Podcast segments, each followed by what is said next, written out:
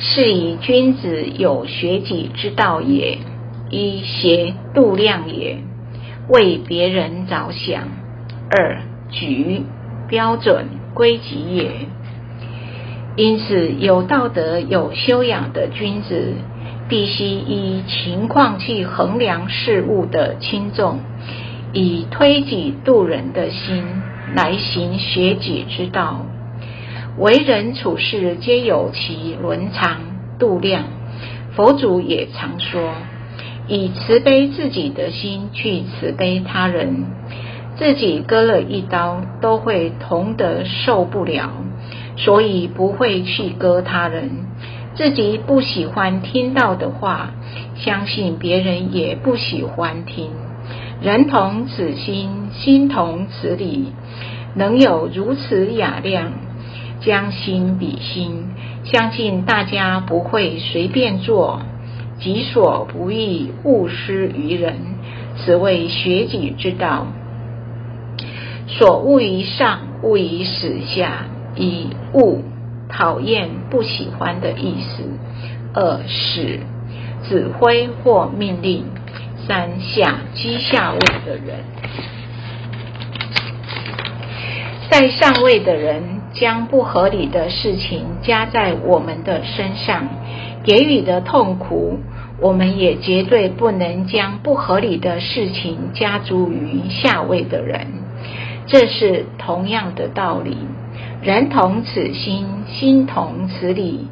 厌恶上位的人，无理加诸在身上的痛苦，就应该不要再将之加诸在部属的身上，以免引起反感。所恶于下，勿以事上；所恶于前，勿以先后。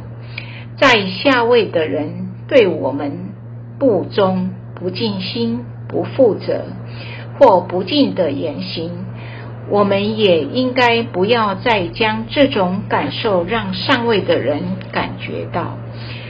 所恶于前，物以先后。前面的人所犯的错误遗留给我们，我们也不要将错误传给下一个人。所谓前车之鉴，前面有一个坑洞。大家应该互相提醒，不能再让后面的人跌到坑洞里。在修道中，要考虑别人，考虑别人越多，修道的路越宽大。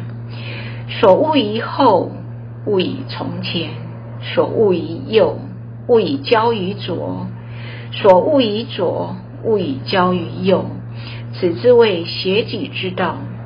相反的，在我后面，我觉得很讨厌的人，对我们曾有不道德的行为，我们也不可以将这种不对、不道德的行为加诸在我前面人的身上。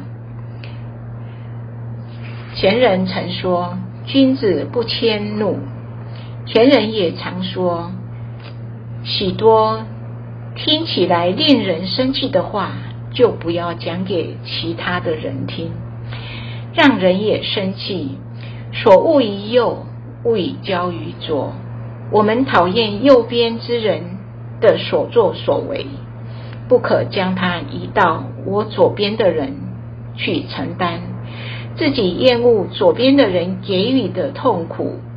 就不要再将它交给右边的人。以上这些实例都是在说明要善用学己之道。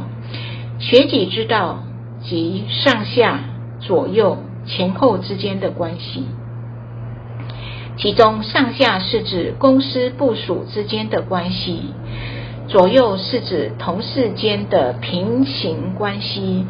前后是指时间上的前任和后任的关系，这些人事行为的准则必须要有分寸，有实事求是的做事精神，便是谓之学己。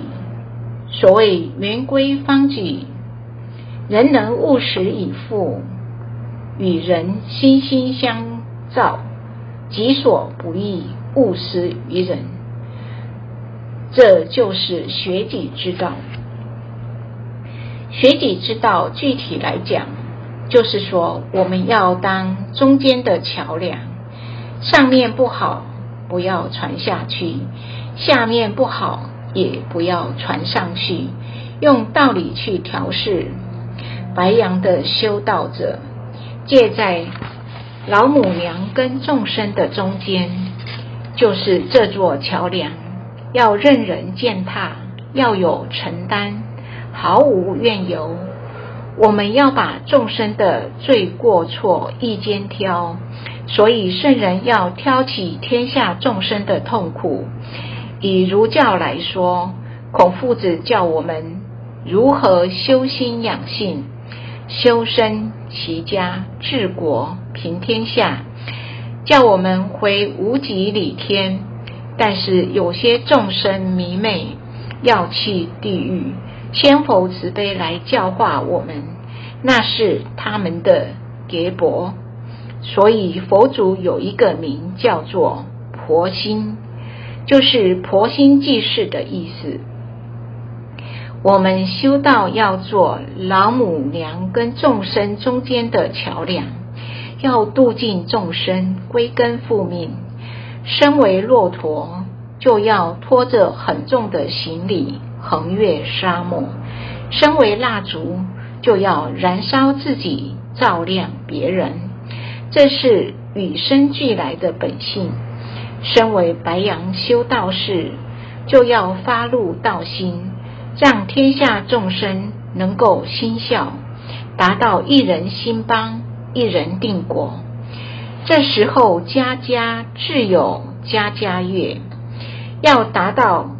我家一月照万家，大家都有自信在修，所以修办道者以天下众生之心为心，以失智为己智，代天仙化，替天礼物，得失天下，上合天心，下服民意，本性光明，引导众生同登绝路。以学己之道来勉励自己，鞭策自己，依法修持。